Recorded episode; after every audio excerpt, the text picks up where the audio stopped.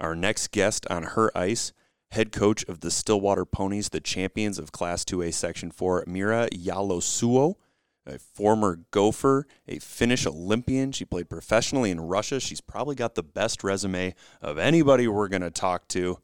Coach Mira Jalosuo, I got it that time, of the Stillwater Ponies. Take us through your uh, pre-state tournament superstitions. Yeah, so I'm I'm probably the most superstitious coach in the whole state. So there's uh, there is multiple things that I, I like to do. Like my, my coaching staff knows that they have to be wearing the same jeans they were wearing in the in the previous game if we were playing well. They have to be wearing the same mask. So we, we got these pony masks from the athletic director. So everybody has to wear those. There has been a couple of times that the coach forgets one. So I have an I have an extra one in our in our little equipment bag. And then a uh, couple of times a coach has been trying to get on the bench with their hat on. And I'm always like, no, you cannot be wearing that because last time you did not wear a hat. So you cannot wear one today either. So there is there is a plenty of things that I like to keep a track of. I don't know if it's just a distraction for me that I don't have to think about the game, but uh, that's kind of how I operate. We had a great practice yesterday. The girls are going to show up today, and uh, so far, so good. So we, we're very excited for, for the state quarterfinal game on Saturday, and hopefully, hopefully we make it to the semis next week. Let me piggyback a little bit on that too, Mira. One of the players that I have, have been really a big fan of in your last stretch, as Peter mentioned, your your last eight games, you, the team has been on fire, you've been winning. But I noticed that Lexi Huber, is she not the most consistent and and with her, her current point streak that she's had in the last uh, six, seven games? Uh, what do you have to say about Lexi and her, her scoring and points in the last couple of weeks? Yeah, Lex, Lexi Huber is a, she's, she's a very good athlete. So she's she's gonna be playing soccer at Saint Thomas next year. So she's committed there, but she is she's also a very good hockey player. She is just uh, when she gets a scoring opportunity, she's gonna put the puck in the net. She's very calm when she gets a breakaway. She has a couple of moves she usually does, and uh, usually those work. If you would compare like last year's team to this year's team, what would you say is the biggest difference?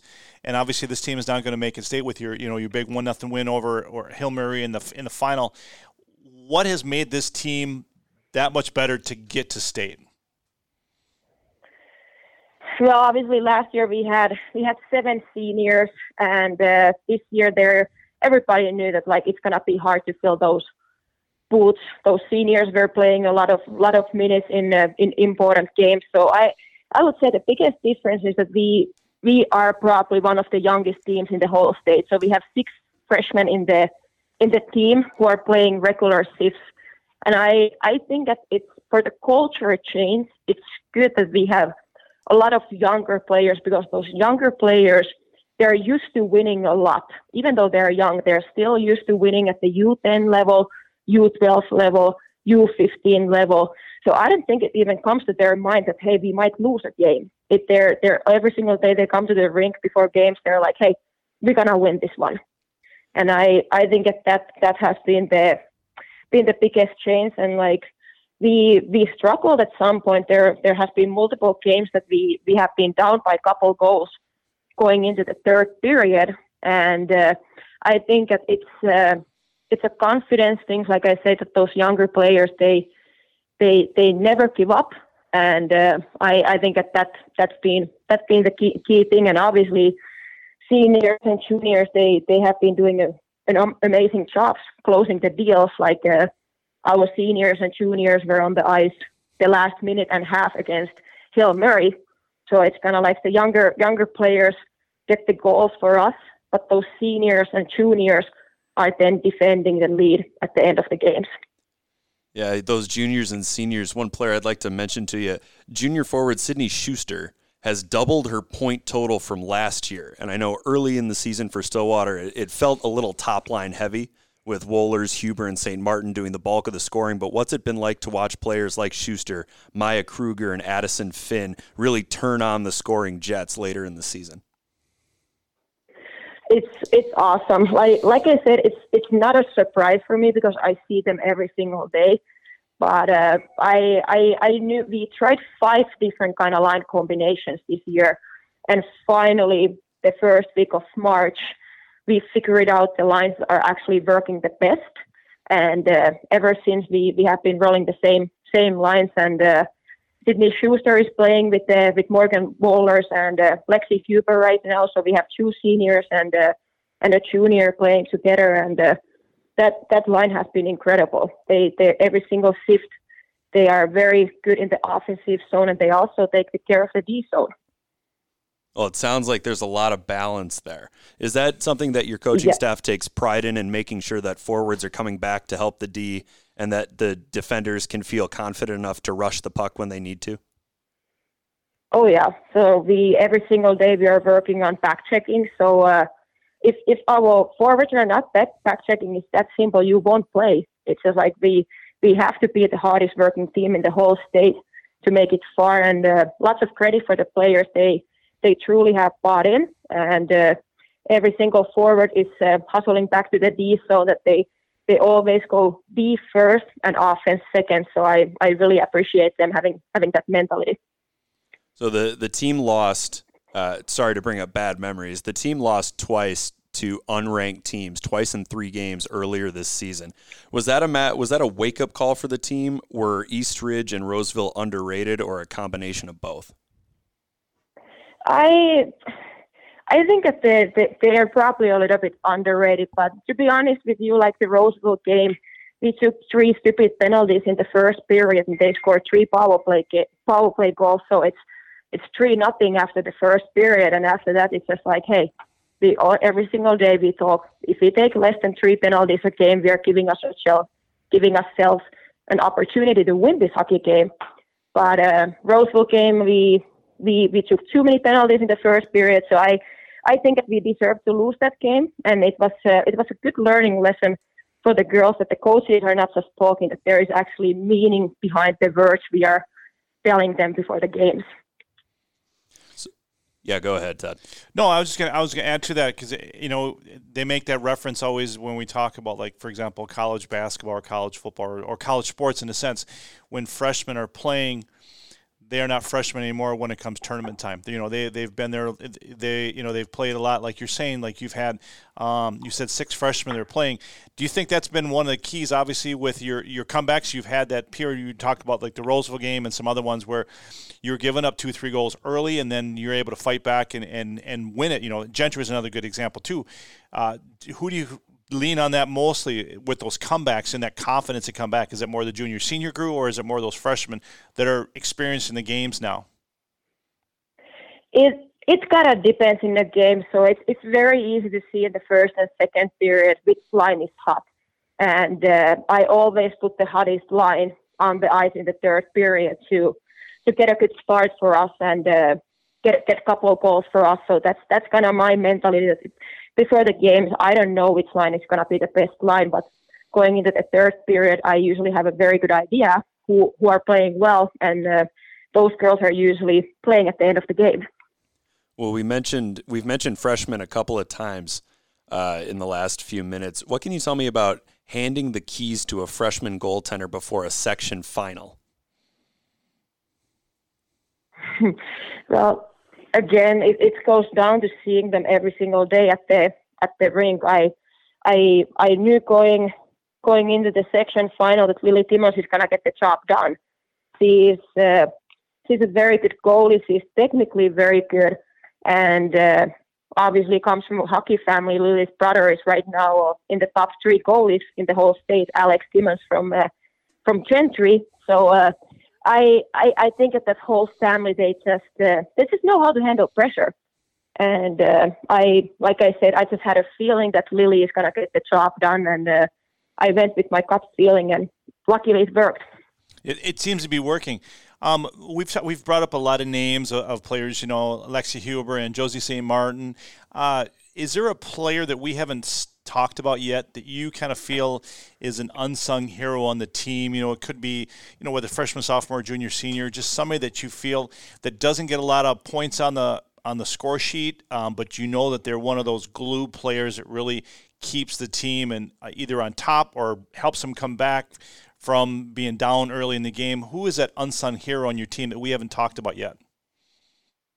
Yeah, the, the most underrated player in our team is Morgan Wohlers. He's number seventeen, senior forward. Perfect example is that yesterday the all Metro teams came out, came out and uh, Morgan made the second team. And uh, he's the only player in that list who is uncommitted. So that's just, uh, it, it's just unbelievable for me. I, I just, I'm just shaking my head every single time I see a list and I don't get a phone call from a Division One coach asking, hey, who is this Morgan Wohlers? Why I haven't heard about her before? And uh, it's it's not luck that she's in the second All-Metro team. She is one of the hardest workers in the in the team. Like if you if we create, if we have a turnover in the offensive zone, she is the one who slams the brakes and is back-checked into the house as fast, fast as she can.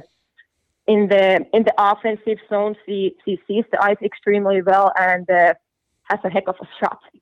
So that those are kind of kind of her strengths. And uh, going back to that Hill-Murray game, we had a four or five defensive zone face-offs in the last minute and a half, and she won all of them. So that's just the type of player she is, and uh, it it truly breaks my heart that she she doesn't have a D one full ride offer yet. Do you think that she could use the state tournament as the best advertisement for herself? I mean, this is when the most eyeballs are on the girls' high school level in Minnesota, the state tournament. Could this be a turning point for her when it comes to college recruitment? Well, I, I totally hope so. I, I'm hoping so. And uh, I think at the All-Metro should help a little bit too. There's a lot of coaches who who haven't seen our team play, so I'm sure that they're following kind of like how is the Minnesota High School League team doing, and then they see these different kind of teams unknowns. So I'm uh, I'm sure more more people are gonna be looking, taking a closer look at her this and this week and next week. Well, we certainly hope so. You've coached at so many different levels. It feels like you've been coaching forever. You've coached youth girls, high school girls at the professional level. Which level do you think that you've learned from the most? I I love coaching the high school level because uh, you see these girls getting better day by day. So compared to like the P W H P A, I go run a practice there, but I don't see a whole lot of progress going from uh, Monday's practice to Tuesday's practice. Versus like if I'm running a high school practice on Monday, we work on something and we do it again on Tuesday. I can see a lot of improvement. So I. I think at the the most fun level for me to coach right now, coach right now is uh, is the high school level, just because the girls are improving so quickly. So let's get the, the, the big question. I want to have a little fun with this, but I also want to kind of hear your take of uh, how. I'm sorry, not want, how, but let's say that how does Stillwater win the championship this year? Sell us on, sell us on the ponies. So how we win the, win the state tournament is uh, we just gotta keep keep being extremely disciplined. So why why we have been so successful is that we we are not cheating in the defensive zone. We are not cheating in our forecheck. We are not cheating in our backcheck. So we just gotta keep doing those things.